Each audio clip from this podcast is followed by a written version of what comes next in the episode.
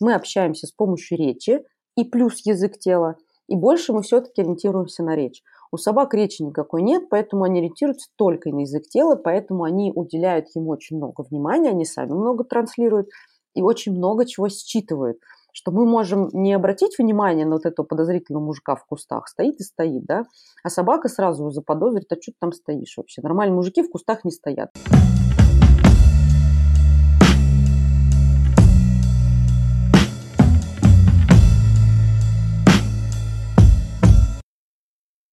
Всем привет, меня зовут Зверуга Алексей, и это мой подкаст, в котором я со своими гостями обсуждаю разные аспекты физического и ментального здоровья. Сегодня девятый выпуск, и он достаточно необычный, потому что я хочу рассказать о том, как меняется жизнь и здоровье человека, когда в ней появляется собака. Я сам стал владельцем собаки буквально 6 месяцев назад, и до этого, как и все, хотел собаку всю жизнь, но искал лучшее время для того, чтобы ее завести. И этот выпуск я хотел бы сделать не только для владельцев собак, но и для тех людей, кто хотел бы ими стать, и продолжает уже много лет искать лучшее время для того, чтобы это сделать. Сегодня у меня в гостях Настя Бабкова, специалистка по коррекции поведения и психическому здоровью собак, а также автор серии книг «Гладь, люби, хвали», и популярного блога о собаках. Сегодня мы обсудим, в чем схожи человек и собака, можно ли понять себя с помощью своего питомца, как выстраивать отношения между собакой и человеком, чтобы всем было комфортно, что нужно делать для того, чтобы у вас росла счастливая собака, и у нее был не менее счастливый хозяин. Ну все, давайте переходить к разговору, но вас я попрошу поделиться этим выпуском с теми, кому он может быть полезен, а также этот выпуск доступен не только в видеоформате на YouTube, но и в аудиоформатах на всех подкаст-платформах. Приятного прослушивания. Настя, привет, спасибо, что согласилась пообщаться в моем подкасте. А, у меня подкаст о здоровье человека, и сегодня, наверное, не хотелось бы далеко от этого отходить, но в то же самое время, буквально там полгода назад, я завел себе собаку, и понял, что моя жизнь и в том числе здоровье достаточно сильно поменялись. И э, я хотел бы, наверное, сделать выпуск э, не для владельцев собак, а для тех, кто м, потенциально мог бы им стать, у кого есть желание ее завести. И хотел бы, наверное, рассказать про плюсы и минусы того, что у тебя есть собака и как это, в принципе, влияет на твою жизнь. И то, что я заметил э, по себе, то, что я как минимум стал актив, более активным, я там не жаловался до этого э, на свою активность, да, спортом занимаюсь, но э, я понял, что э, я стал больше ходить, и собака помогла мне выстроить режим дня, потому что я и после пробуждения там полчаса с ней гуляю, и там перед сном полчаса, да. И вот самая, наверное, большая проблема у людей, то, что они э, часто сидят в телефонах перед сном и э, не могут от них э, как бы оторваться. И вот собака это такой хороший способ э, найти там полчаса до сна, когда ты можешь без телефона спокойно пройтись. Э, на самом деле много всего поменялось, я думаю, в, в процессе уже разговора будем это затрагивать, как минимум там настроение поднимает и так далее. Вот э, хотел бы э, у тебя узнать на примере, возможно, твоих там, клиентов и твоего опыта работы с собаками, как э, меняется жизнь человека, когда в ней появляется собака. По-разному меняется жизнь человека. Ну, во-первых, зависит от того, какую собаку человек взял. Например, это может быть щенок, это один разговор. Это может быть взрослая беспроблемная собака, это другой разговор. Бывает взрослая проблемная собака, это вообще третья история. И у каждого, естественно, свои какие-то ресурсы, угу. свое количество времени, денег и всего остального. И вот если мы говорим, например, о взрослой беспроблемной собаке, тут все классно, понятно. Вот два раза в день погулял, она тебе радуется, ну, прям отлично вы живете с этой собакой, как будто всю жизнь жили.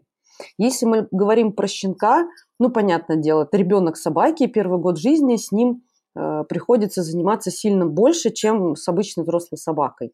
Он там, не знаю, писает, какает бесконечно, угу. он весело скачет по квартире, потому что, например, у него карантин. Ну и, в принципе, обучать ему, обучать его чему-либо, ну, на это нужно время, там, не знаю, не тянуть поводок, не жрать ничего с земли, mm-hmm. не приставать к людям, ну и, в общем, всякое такое. Ну или там, не знаю, приучать дома клетки, приучать к тому, чтобы он не скакал на тебя, пока ты насыпаешь ему еду. Ну вот таких мелочей на самом деле много. И отдельная история про то, когда берут э, собаку взрослую, проблемную какую-то, ну, там, например, ее там переустраивают, потому что, не знаю, она агрессивная, или переустраивают, потому что она пугливая, или просто, не знаю, писает везде. И это тоже целая история, потому что э, собаке, во-первых, нужно адаптироваться к новой жизни в этом доме. То есть она там жила, например, в плохих условиях, ее там, не знаю, обижали, у нее не было никакой предсказуемой среды, она попадает в новую семью, и в первое время она выдает кучу всего. То она агрессивная, то она ласковая, то она писает, то не писает. Угу. Это называется такой адаптационный период. Он похож на период, когда э, берут детей из детдома.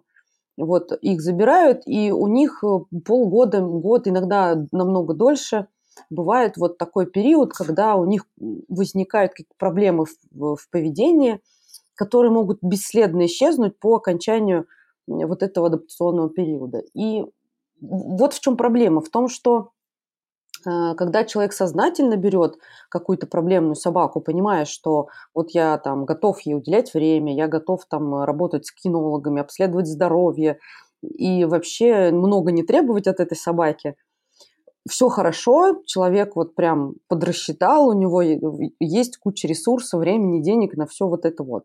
Бывает так, что человек а, думал, что он берет обычную собаку себе и такой хочет счастливо с ней жить, а она вообще ни хрена не обычная. Да. Она, оказывается, проблемная, человек уже привязался, и тут уже а, много разных, на самом деле, вариантов, потому что а, одно дело физическое здоровье, когда человек, в общем-то, физически здоров. Другое дело ментальное здоровье, когда человек, э, у него мало психического ресурса на то, чтобы с этой собакой заниматься не просто дрессировка, да, там сидеть, лежать, это классно, весело и все такое. А когда собака, например, агрессивна, ты там ее покормить, она тебе ноги отжирает. Ну, что-нибудь в этом роде, да, или, например, ты взял там какого-нибудь каникорса, а он э, пытается всех встречных собак убить. Ну, такое веселье гулять с этой собакой, и это требует, на самом деле, ну, с каникорс, понятно, физической силы какой-то требует, но здесь очень много уходит психо- психического ресурса, потому что если ты гуляешь с беспроблемной собакой, это вот ты гуляешь, ты берешь ресурс, тебе классно. Если ты гуляешь с проблемной собакой или живешь с проблемной собакой, это твой ресурс жрет. Так что э, вопрос про здоровье, да, разделять надо и физическое, и ментальное, во-первых, а во-вторых, рассчитывать силы, что да. как бы не просто взять собачку из приюта, потому что она сиротинушка, нужно понимать, что эту сиротинушку нужно адаптировать. Она может стать реально славной собакой, но времени и сил на нее придется потратить достаточно много. Угу. Это наступает такой, наверное, не, не очень неприятный момент, который ты упомянула, то, что хозяину нужно отказываться от собаки, если вдруг он не тянет ее. А, по-моему, даже у тебя в книге читал о том, что на период адаптации нужно давать там минимум три недели человеку для того, чтобы он себе мог ответить на вопрос, стоит ли продолжать, либо нет. Но может ли в этом вопросе помочь э, кто-то со стороны? Допустим, вот э, в отношениях между людьми есть там психотерапевт семейный, да, угу, мы пошли, угу. разобрались, и, возможно, у нас проблема уйдет. И если какой-то такой специалист, кинолог ли это, либо это какой-то другой специалист, который может помочь тебе пережить вот этот вот период адаптации. Есть вещи, которые, ну, нужно понимать, что, возможно, они не исправятся, и с этим нужно научиться жить. У угу. человека же есть некие ожидания от того, что, что он будет делать с собакой. Да? Кто-то да. представляет, как он красиво по парку гуляет. Кто-то представляет, что он там путешествует везде с этой собакой. Ну, ну, всякие разные представления. И там в кафешку ходит, а собака, не знаю, боится улицы, а в парке ты с ней не погуляешь, потому что на всех встречных хочет убить. Вот. И тут, в общем, все представления разваливаются. И я обычно говорю о том, что а, вот представь, что вот эта собака, которая у тебя сейчас есть, она не изменится. Вот что ты будешь делать? И тут уже нужно понимать, что если человек такой, ну, блин, я все равно ее люблю, хоть она такая дурость вообще. Окей, ты можешь э, стараться улучшить ее жизнь, но нужно иметь в виду, что не факт, что твои проблемы исправятся на 100%, потому что да. есть такая, такое понятие откат. Он бывает и у, э, в психотерапии у людей, и, собственно, у собак. Когда, например, собака боялась улицы, человек там работал с этой проблемой, в общем-то справился, но случился какой-нибудь стресс, не знаю, собака попала под салют, или просто собака заболела, ее постоянно таскали перед клиником, и, скорее всего, она опять начнет бояться улицы. То есть это э, такая проблема, которая будет периодически возникать. Если у человека есть, ну, как бы он говорит, все, любимка моя, никуда не дену, даже если она вот такая – прекрасно. Она, он может улучшать э, жизнь свою и своей собаки прям на, на, на самом деле на 100% может улучшить. Но если он понимает, что вот есть некая проблема, с которой он не готов работать, ну типа вот как собака агрессивная к ребенку. Да. И тут уже возникает ну, на чаше весов, да, собака, которая там крайне любимая, либо ребенок, который всегда в опасности. Угу. Я знаю семьи, у которых э, есть агрессивные собаки, которые могут проявить агрессию к детям, но люди совершенно не готовы расставаться с собакой, они просто соблюдают некие правила, которые вот ну, пожизненно, по сути, с такой собакой, да, что там без присмотра никогда не оставляем, что чаще всего разделяем, там, не знаю, собака может быть в наморднике при ребенке, ну, и всякие такие правила, у каждого свои на самом деле. Так вот, я могу быть таким помогающим специалистом, потому что в любом случае я работаю не только с, собаком, с собаками, но, естественно, с владельцем. Угу. Иногда мне пишут просто в директ, даже в Инстаграм, и я там отвечаю на вопросы, что, слушайте, отдать собаку не преступление, вы сами для себя решите, как она вообще, жизнь вам с такой собакой. Ну и всякое такое разное.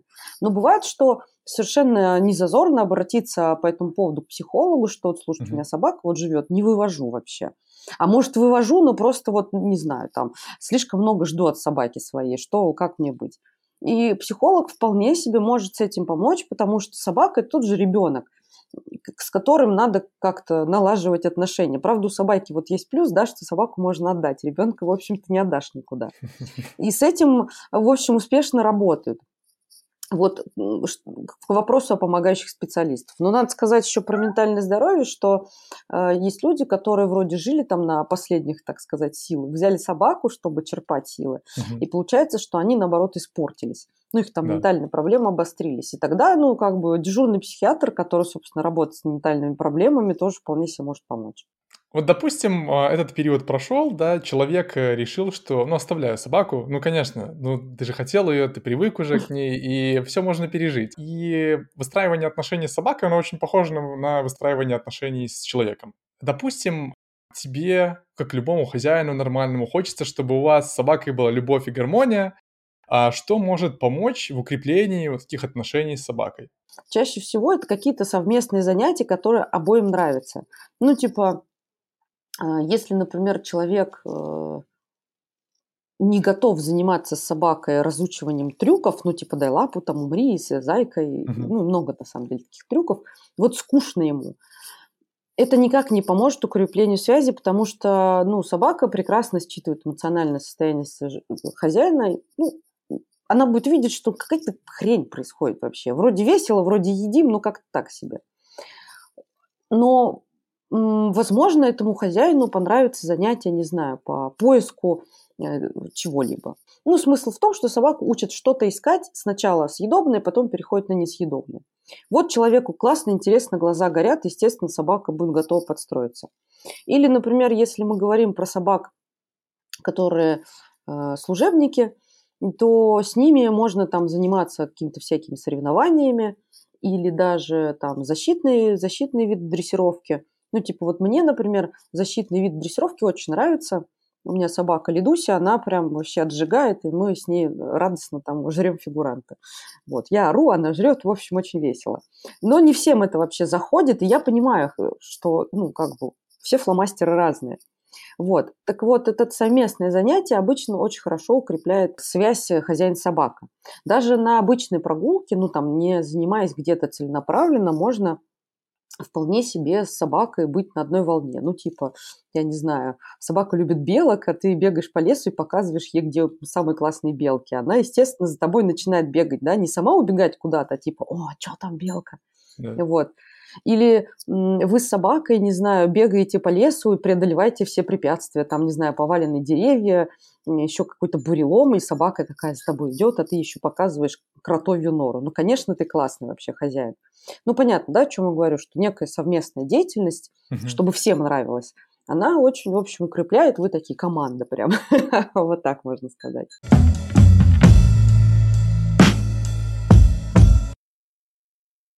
Знаешь, мы уже очень много сказали про схожести человека и собаки, а, по крайней мере, проводили аналогию, и я бы хотел, наверное, вот продолжить а, в эту тему копать. Готовясь к этому выпуску, я увидел, что у нас с собаками, у людей с собаками 75% э, общих генов. Также ты писала в своей книге о том, что у нас нейротрансмиттеры очень похожим образом работают, да, то есть у собаки, как у человека, вырабатывается окситоцин, когда взаимодействует собака и человеком. И это такой гормон, который, в принципе, предназначен для выстраивания отношений между родителем и ребенком. И получается, здесь э, собака, она выступает для нас все-таки как ребенок. И интересно то, что привязанность тоже с помощью окситоцина вырабатывается. Если смотреть на такую вот схожесть собаки и человека, а можно ли понять себя с помощью своей собаки? Что я замечал у себя, что вот моя собака очень хорошо чувствует мое настроение и при этом частенько копирует меня. По крайней мере, мне так кажется. И эмоции тоже. Когда я вот агрессивный, да, собака тоже. Просто мы млекопитающие, поэтому сильно похожи. Угу. Вот. Ну и понятно, что собака достаточно высокой ветви эволюции, поэтому, ну, схожести сильно много. Но еще собака достаточно уникальное животное, потому что во-первых, она домашняя очень давно, и одомашнивание – это не просто там берешь волчонка, и вот у тебя домашняя собака. Mm-hmm. Ну, совсем все не так работает. Это эволюционный процесс. И более того, собаки и волки, они родственники, но не, э, как сказать, не одно от другого. То есть волки не являются предшественниками собак. Это mm-hmm. у них есть общий предок, и дальше ветви эволюции разошлись. Ну, как человек и шимпанзе, например. Это, во-первых, да, то есть, э, с одной стороны, это все псовые, но прям нельзя по ним судить э, о собаках. Так вот, собаки, они э, много миллионов лет живут с человеком, и человек проводит какой-то отбор, чтобы выбрать тех особей, которые нужны, которые нравятся. Это тоже важно. То есть мы, например, выбираем бигли, потому что посмотрите на эти глаза, вот эти вот уши, да, то да. есть они очень миленькие. И вот миленькие щеночки всегда э, нравятся людям больше, чем не миленькие щеночки. Ну, или тем, те же мопсы. Так вообще прям помереть не встать. Вот. Э, я к тому, что одомашнивание – это целый процесс, и э, есть э, новосибирская популяция лис, которая целенаправленно отбиралась именно по лояльности к человеку. И лисы изменились внешне, хотя их отбирали только по лояльности к человеку. У них появились закрученные хвосты, белые пятна, э, у них появились висячие уши, ну то есть вот все, что касается наших домашних собак, вот этих вот всех глупостей у них, да, угу. то вот у, у лис тоже все появилось. Вот это и есть процесс э, одомашнивания, доместикации. То же самое касается, на самом деле, всех видов животных. То есть, ну, там, корову взять или лошадь, да, у них там белые пятна, все такое – чему я это все? К тому, что собака, еще раз, да, это уникальное животное, которое, например, если корова, она живет в коровнике, вот, э, кошку одомашнили не так давно, то собака, э, она, во-первых, стайная, кошка это не стайное животное, и э, собака жила с жилищем и в жилище человека. Понятно, что там агрессивные особи быстро изгонялись из всего вот этого вот и отбирались самые инфантильные. Это к вопросу о том, что животное собака, она сильно ориентирована на человека по сравнению с любыми другими видами животных. Угу. Плюс у нее есть такая суперспособность, это называется э, импринтинг, который запечатление своего вида, знаете, наверное, да? Угу. Э, когда э, там гусенок, например, рождается, первое, что он увидел, то, значит, ему и мамечка. Ну, есть такой классический да, да. Лоренса пример, когда э, гусенок увидел мяч, Угу. Все, говорит, это мамечка, я живу ну, с мечом, и все у нас классно, да, или там он сам, Лоренс, как-то выступал, вроде родителей э, гусят, и они за, за ним там ходили, ну, потому что вот у гусей работает так, что увидел, то и мамечка. Э, у собак это работает, во-первых, это растянуто в периоде, да, то есть не просто вот раз открыл глаза, о, мать. Это некий период, и э, собака способна запечатлять э, два вида как минимум. Угу. То есть и собаку, и человека, и, возможно, еще кошку, которая живет рядом.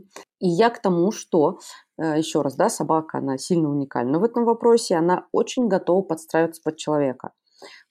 Это и из-за одомашнивания, и из-за импринтинга, и вот этих всех механизмов, мы, собственно, живем с собаками, потому что они суперкомфортные э, компаньоны.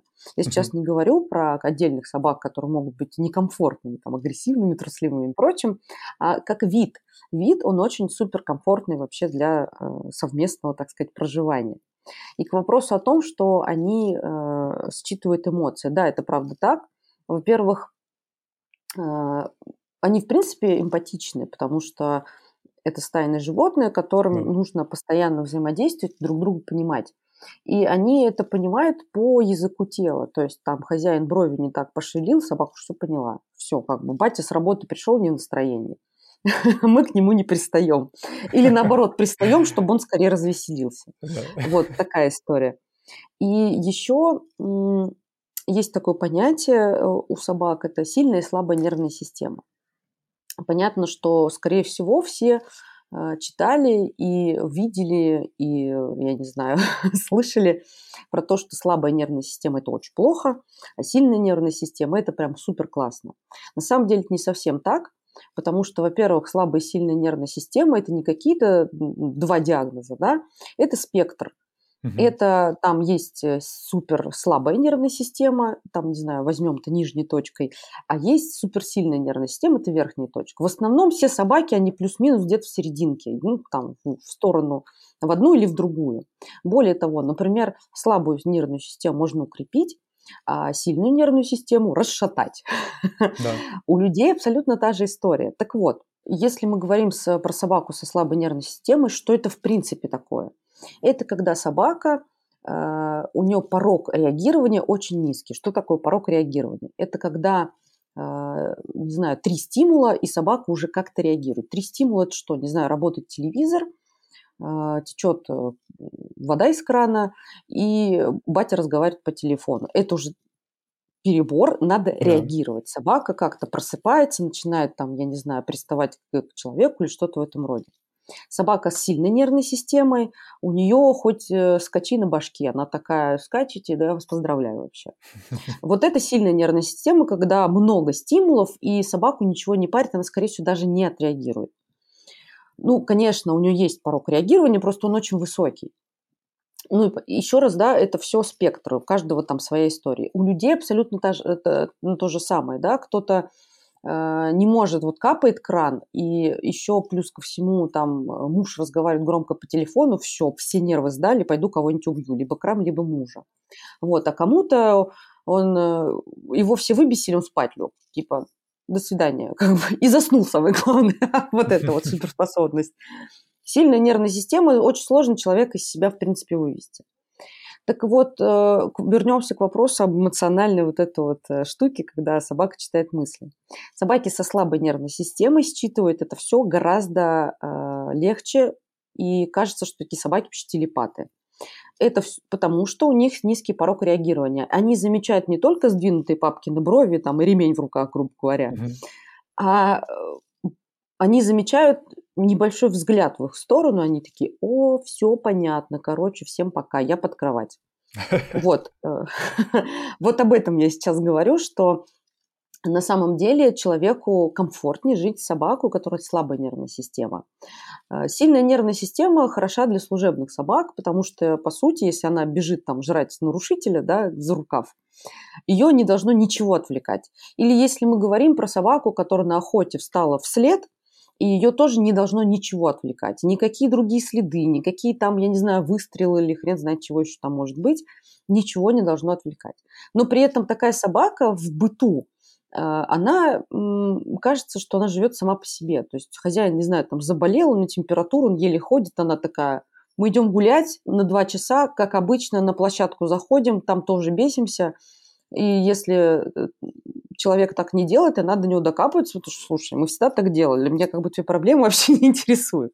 Uh-huh. Вот эта собака сильно нервной системы.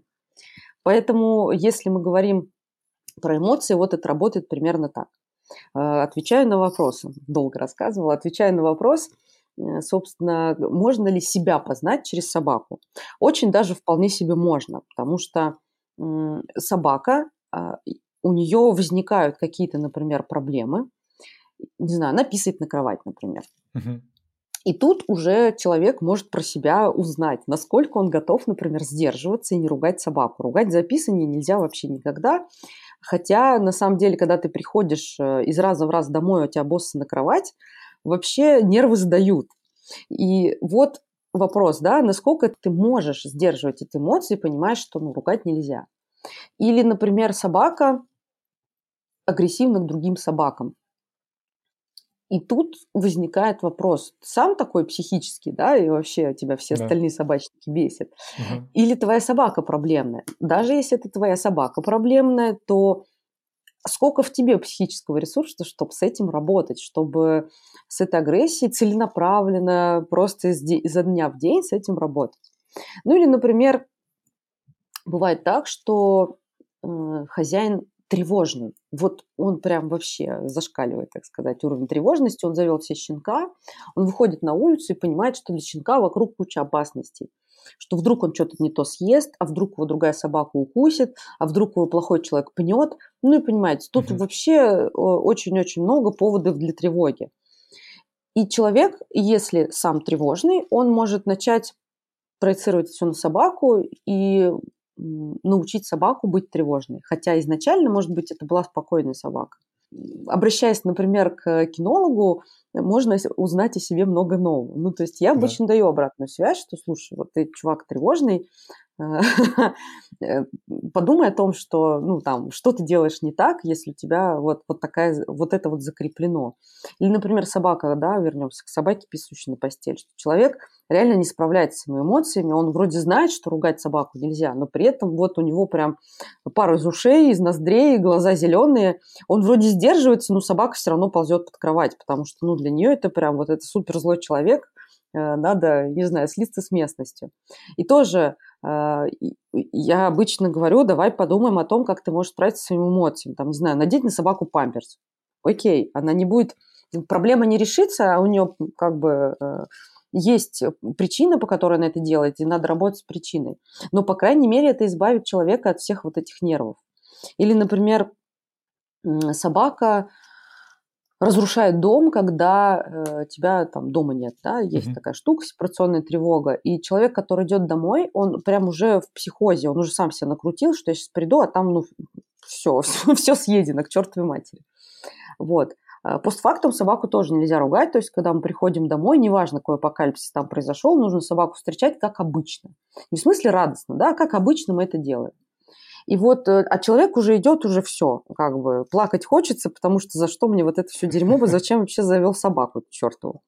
Так вот, тоже, э, ну, как бы, я говорю о том, что приучить собаку к клетке. Даже если она там, не знаю, выть будет, то, по крайней мере, Э, ты будешь точно знать, что он сама себя не покалечит, там, съев какой-нибудь провод или что-то опасное. Ты знаешь, я хотел бы еще продолжить эту тему. И, вот знаешь, у меня, наверное, уже начало формироваться такое ложное убеждение, что собаки — это как и дети, они отражают своих родителей. Возможно, ты меня поправишь, скажешь, что это не так, но когда мы гуляем с собакой, и я вижу, что она со всеми почти людьми очень дружелюбно ко всем бегает, а к каким-то единичным людям подходит, что-то так обходит, э, остерегается.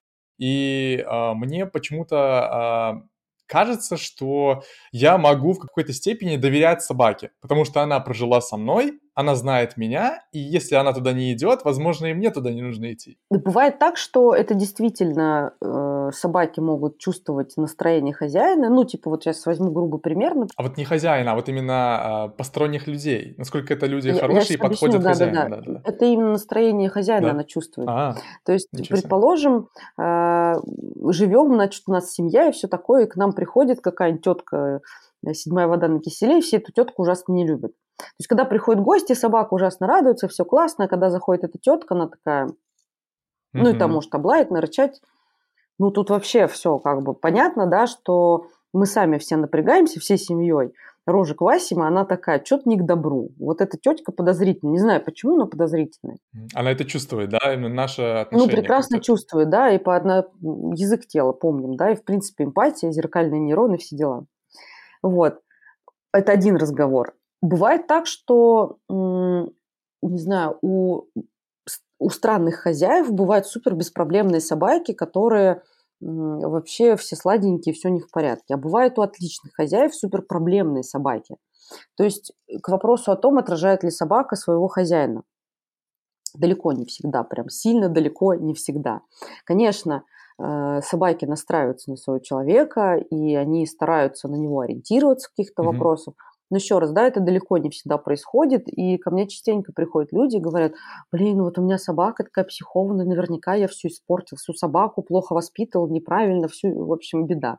Я им объясняю, что, ну, нет, никакой беды здесь нет, ну, как вины вашей нет, потому что такая собака, она вот проблемная, и она бы в любых руках такая была, потому что вот у нее есть такие проблемы, и нигде вы там не накосячили так криминально, чтобы всю собаку испортить. Угу. То же самое, на самом деле, с детьми, да, бывает, что у совершенно там маргинальных людей вырастают адекватные люди, которые вопреки вырастают адекватными. А бывает, что совершенно в благополучной семье там рождается и вырастает, ну, не очень нормальный человек.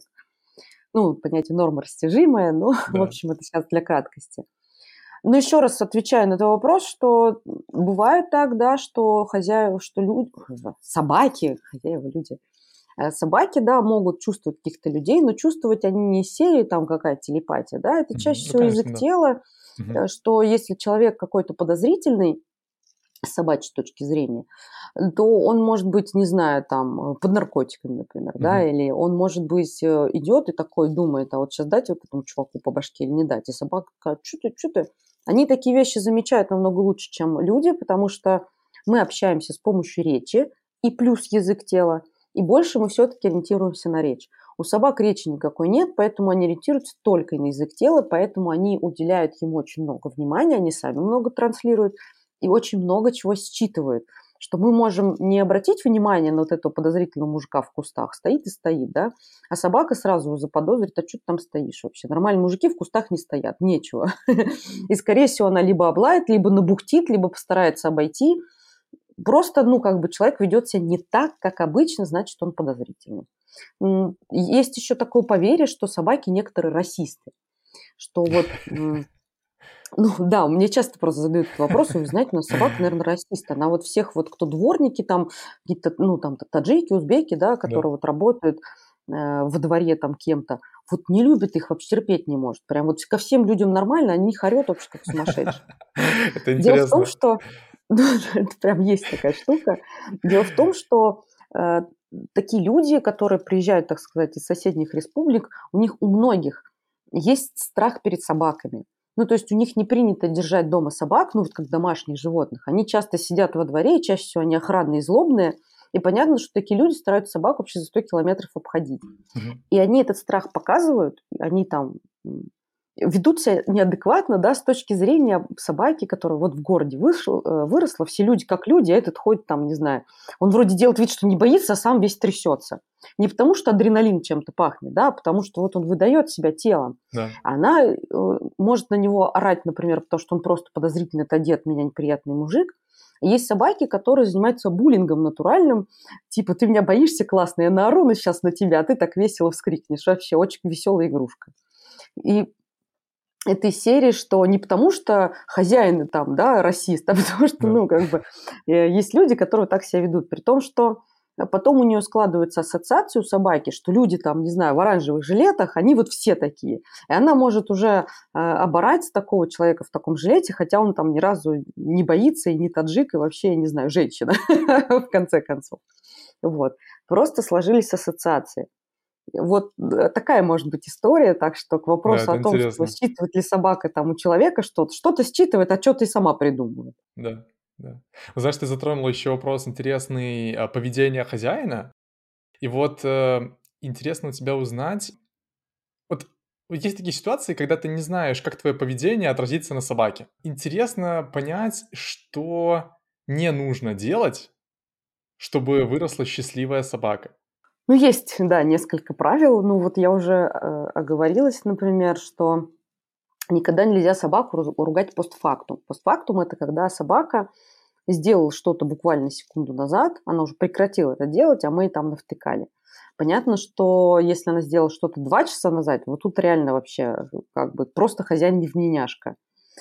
Плюс э, нельзя собаку наказывать за туалетные какие-то дела. То есть если собака там писает дома, всегда есть причина, с которой нужно работать. Если собаку начать ругать за это, а причину не убрать, там болезнь или еще какие-то поведенческие штуки, она просто начнет писать это втихаря. Ну, как бы, что еще угу. хуже. Вот две такие э, важные штуки, о которых я всегда говорю. Плюс ко всему, иногда хозяева так увлекаются тем, что собака у них вообще их понимает с полуслова, что они начинают от нее требовать то, чему ее не научили. Ну, типа, хозяин, например, хочет, чтобы собака не подходила, например, к, не знаю, детским коляскам. Ну, там, не знаю, большая собака, чтобы не пугала детей, она там может клюв засунуть, да, и ребенок испугается. И человек не учил проходить мимо колясок спокойно, а дети издают странные звуки, и собака реально просто может, она не агрессивна, просто интересно, что там такое пищит вообще. Дайте просто посмотреть. А хозяин начинает ее сразу ругать за то, что ты вообще собака, куда ты лезешь своей мордой тупой. Это же ребенок, он тебя боится. Вот этого всего собака не поймет. Она просто поймет, что рядом с колясками хозяин становится какой-то невменяшкой злой. И какая-то собака, она просто решит и не связываться с этими чертовыми колясками, как будто бы это сработало. А какая-то собака просто начнет сильно напрягаться при виде детских колясок, а то и начать облаивать их. Ну, я уже говорила, да, что раз коляски такие страшные, их надо отогнать, пусть уходят.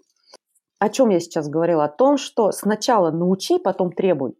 Что сначала научи, я не знаю, не тянуть поводок, потом требуй. Сначала научи не выходить из лифта по команде, потом требуй. И вот это вот воспитание с помощью наказания, оно не очень хорошее. Наказание – это не какой-то смертный грех, но его всегда нужно применять осознанно, понимая, за что, зачем и что мы этим преследуем. Вот слишком много наказаний в жизни собаки, оно часто ничему не учит, и только повышает эту тревожность, а тревожность может выливаться во все подряд. И в писании кровати, к, в, к, в агрессии к хозяевам, к людям, к детям, к собакам и вообще навязчивому подбирательству. Mm-hmm. Ну, то есть куча-куча проблем на самом деле может вырасти просто из, из того, что тревожность растет. Поэтому вот такой закон, что сначала научи, потом требуй. А часто хватает э, вообще только научи, и собака сама рада выполнять то, чему ее научили, ей не надо ничего там э, требовать, наказывать или что-то, она сама с радостью все прекрасно делает, потому что у них, она думает, что других вариантов нет. Ну, типа, да, не знаю, чтобы получить миску с едой, нужно сесть и подождать. Ну, какие еще могут быть варианты? Вот, все, весь вопрос решен.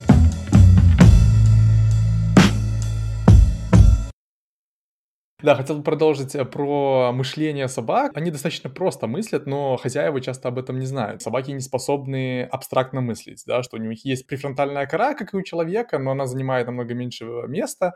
И э, у собак есть э, там, собачья память, э, но все это завязано на том, что они выстраивают ассоциации с предметом.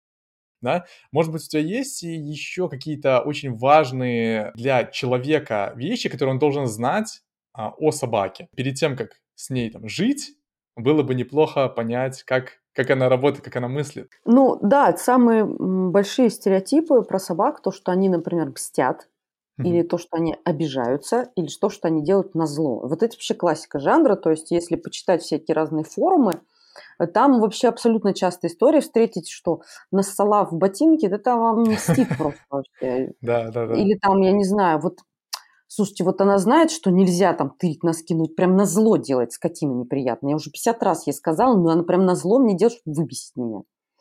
Или вот это вот обиделась. Ну, типа, собака, не знаю, лезла на стол, на нее рявкнули, скажешь, сколько можно уже лезть на стол, убери свое лицо.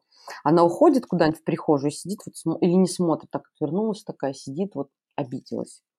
Прям обиделась собака, и все бегут ее там, не знаю, утешать и говорить, да что ж собака обиделась, да все такое, собака еще сильнее отворачивается, да она просто очкует, потому что хозяйки не в меняшке.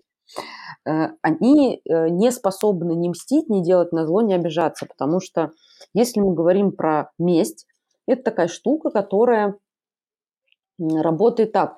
Что-то хозяин в прошлом не сделал плохо, я дождусь, когда он не видит, уйдет или что-то mm-hmm. в этом роде, и сделаю ему что-то неприятное. То есть это нужно э, какой-то образ прошлого построить, потом построить образ будущего, такой план разработать, да, да списочек, и как-то это потом сделать.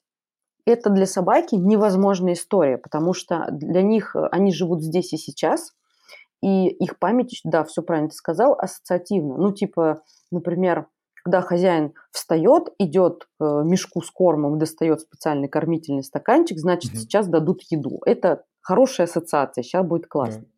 Или, например, хозяин встал и идет в тумбочку, где лежат шприцы. Ховайся под кровать, потому что сейчас начнется в попу колоть. То есть это просто ассоциация, что вот не к добру. Иногда даже люди перекладывают эти шприцы в другой ящик, но собака каждый раз уползает под кровать, когда открывают ящик, в котором раньше лежали шприцы.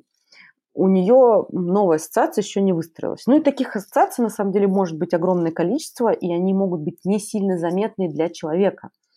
Вот у меня есть одна собака тревожная, туча маленькая. Угу.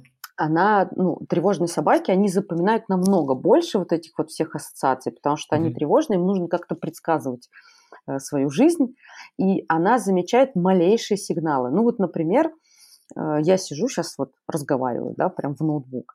Если я сейчас закончу разговаривать и просто закрою ноутбук, она встанет и пойдет э, в комнату, потому что она знает, что я все закончила, я сейчас уйду mm-hmm. оттуда, из той комнаты, в которой я говорю. Хотя, казалось бы, к ней это отношение не имеет. Я после закрытия ноутбука не иду ее кормить, гулять или что-то в этом роде. Нет, она просто знает, что я сейчас уйду из этой комнаты, и она хочет пойти со мной. Она делает это первая такая. Ну все, я пошла. Вот это такая ассоциация. То есть к вопросу мести, если мы вернемся, еще раз, да, собака э, не может этого сделать. Причем она не может понять, что для нас более ценно, а что менее ценно. Ну, типа, uh куда нассать, так сказать, в ботинок за 300 рублей или за 7 тысяч евро, или там, не знаю, стырить носок или стырить iPhone. Для нее это абсолютно одинаковые вещи, и как бы они все там пахнут хозяином, и это все, все, что знает собака. Вот. Или, например, если мы говорим про обиду. Обида – это какие-то неприятные эмоции, да, когда вот там в прошлом мне человек, я не знаю, взял денег в долг и не отдал, и, ну, вообще я на него обиделась и больше с ним не разговариваю, да, вообще нехороший, неприятный человек. Uh, у собаки такого нет, у нее может быть нечто похожее на обиду, когда она просто испытывает негативные эмоции и немножечко фрустрирована по этому поводу. Вот если говорим про тот пример, который я привела, что типа собака попрошайничала со стола, на нее нарявкали, она ушла на свое место и отвернулась.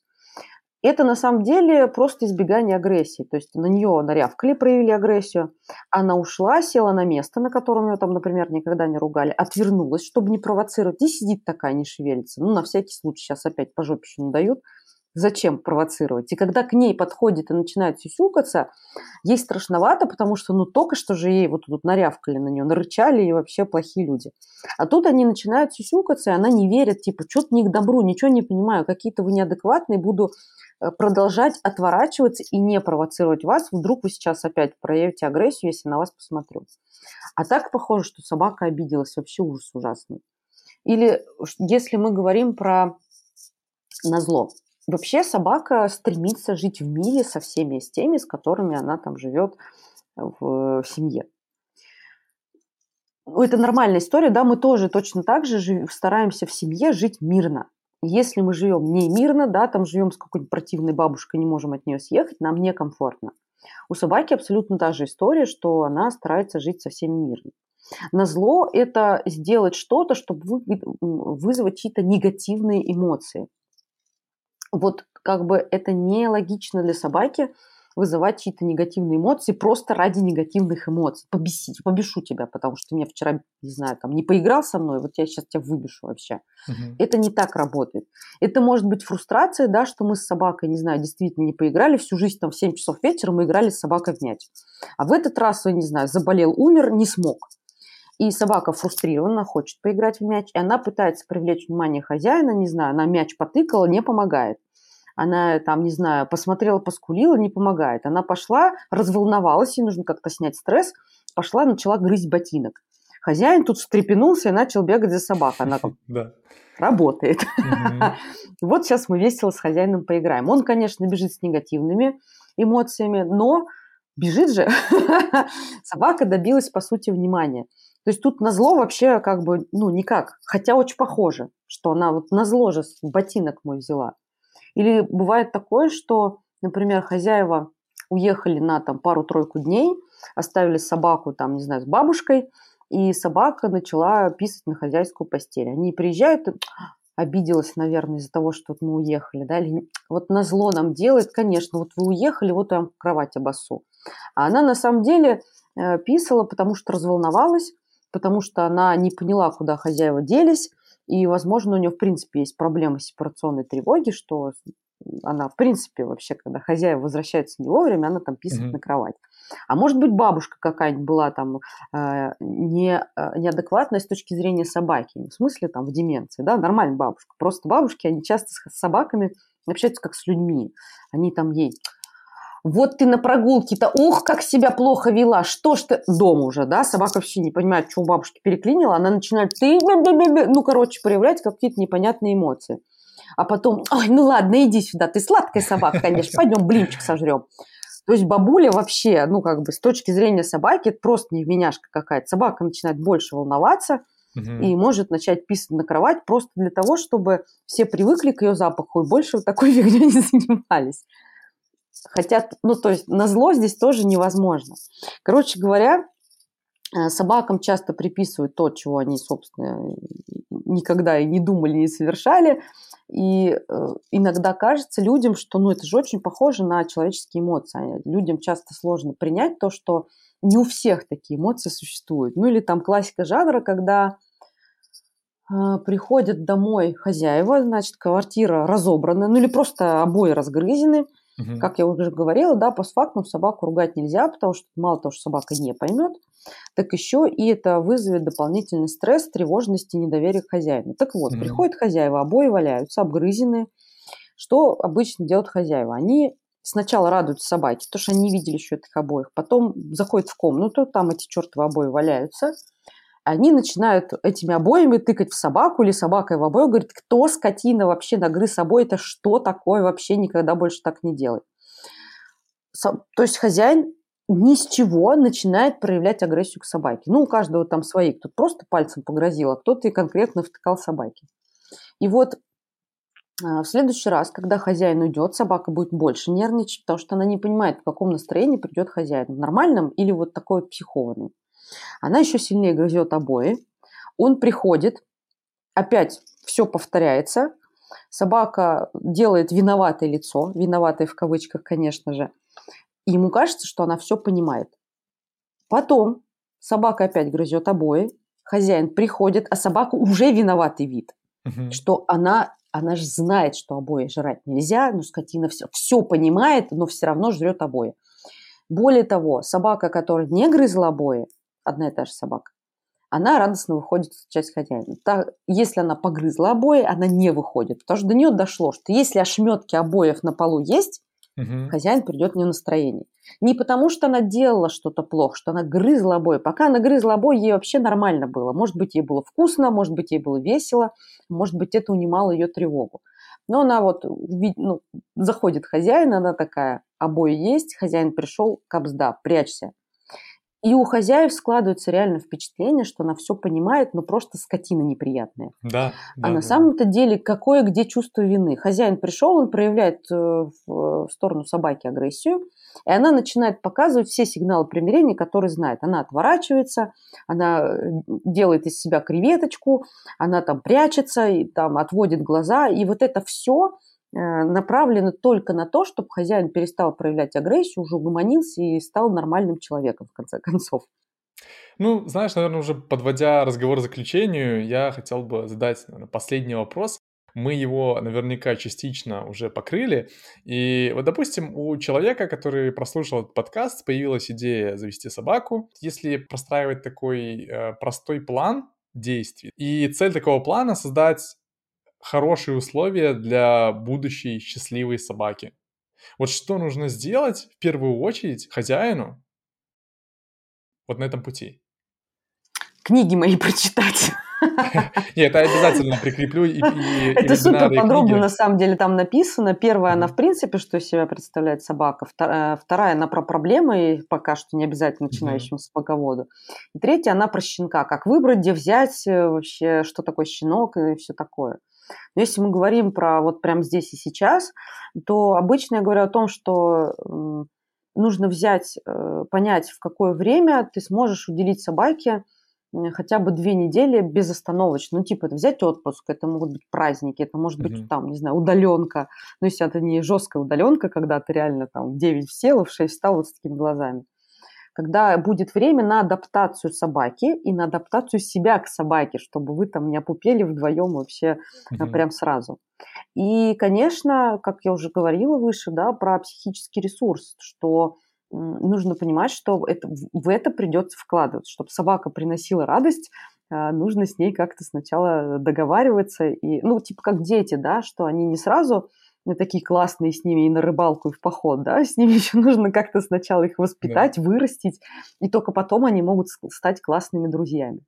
Вот. И с собакой абсолютно та же история, что э, ей придется уделять много времени, там, не знаю, э, щенку, например, маленького щенка, когда берут домой, он только из гнезда с мамкиного, да, попал в абсолютно mm-hmm. незнакомое место, скорее всего, ночью будет плакать.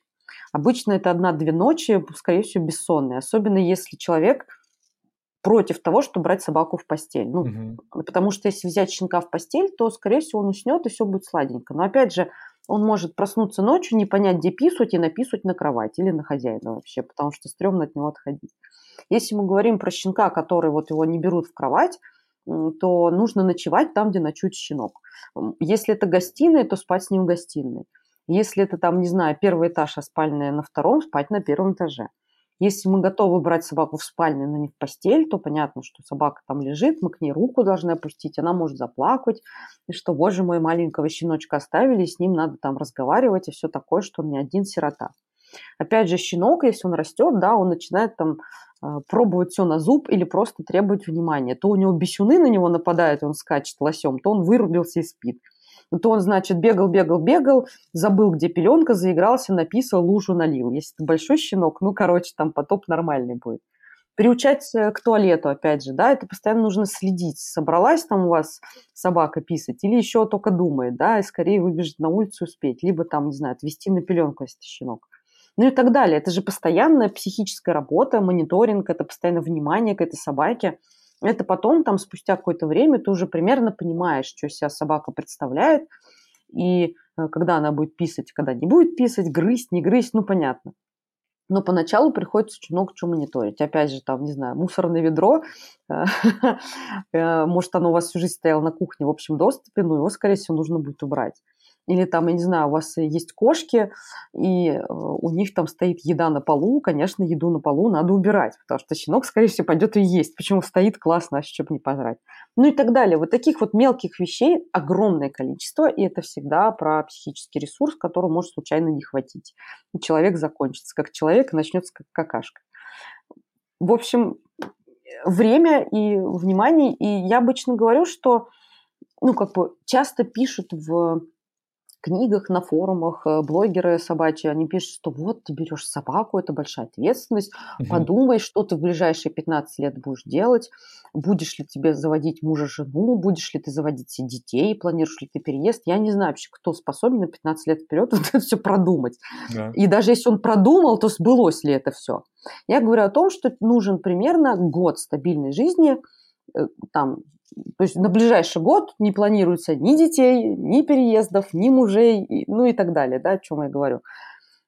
И тогда собаке будет проще адаптироваться, проще вырастить щенка в этих стабильных условиях, а дальше уже может происходить всякое, и собаку, в общем, легко можно э, приучить. Ну, типа, если это переезд, я не знаю, там из Мурманска в Ростов, ну что ж, такова жизнь, главное, папка рядом. Или, например, э, жили-жили с собакой, родился ребенок, она такая, ага, щенок человека, будем разбираться, что это за фигня. Ну и так далее. То есть собака, у которой хороший контакт с хозяином, она хорошо э, вписалась в семью, всякие разные изменения с ней можно пережить достаточно легко. Понятно, что если mm-hmm. вот вы переехали, да, там в какую-то новую квартиру, ну, там недельку на это надо потратить, чтобы собака адаптировалась к новому месту. Но это не то, что вы с щенком постоянно переезжаете, и он просто уже в принципе не остается нигде один, потому что он понимает, что сейчас вот бросит, опять в новом месте все плохо. Угу. Поэтому вот даже если мы говорим про взрослую собаку, которую мы берем в дом, то да, годик прям сильно нам поможет, чтобы сформировалась привязанность да, собаки хозяина, уже такая здоровая, прочная. И собака адаптировалась к вам, и уже э, можно будет там чего-то в этой жизни менять и собаку учить. И даже если собака всю жизнь спала, спала с вами в кровати, знаю, там, пять лет, тут мы заводим себе мужа, жену и собаку выгоняем с кровати, потому что ну, тупо, блин, места нет с этой коровой спать. К этому тоже можно приучить, в этом нет ничего страшного, и как бы ну, просто это постепенно, и не прям вот одним днем, и ну, все такое. Ну, понятно, о чем я говорю. Короче, на 15 лет не надо планировать жизнь. И просто рассчитываются силы. Слушай, вообще отлично сегодня поговорили, и я благодарен тебе за такие емкие ответы и за то, что ты так увлеченно рассказываешь о том, чем ты занимаешься. Видно, что тебе это очень нравится, ты это любишь. И я обязательно оставлю ссылки на твою книгу, на вебинары в описании, потому что ты классные метафоры и примеры используешь. Спасибо. И знаешь, когда передаешь э, какую-то информацию с помощью примеров, метафор, то она легче усваивается, интереснее слушать. Поэтому я хотел бы, чтобы такой контент про собак, да и в принципе контент увлеченных людей распространялся быстрее. И я надеюсь, что как минимум мы обратим внимание на то, что жизнь с собакой это круто. Пусть э, человек уже сам решает, заводить ему или нет, но мы рассказали, я думаю, многое о жизни с собакой. Так что спасибо тебе большое. Спасибо, что позвал. Друзья, большое вам спасибо за прослушивание, но я предлагаю вам на этом не останавливаться, потому что у меня на канале есть очень много классных выпусков про ментальное и физическое здоровье, а также по ссылке в описании вы можете найти мой телеграм-канал, в котором я более подробно раскрываю тему выпуска, а также пишу о здоровье, потенциале человека и познании себя. До скорых встреч!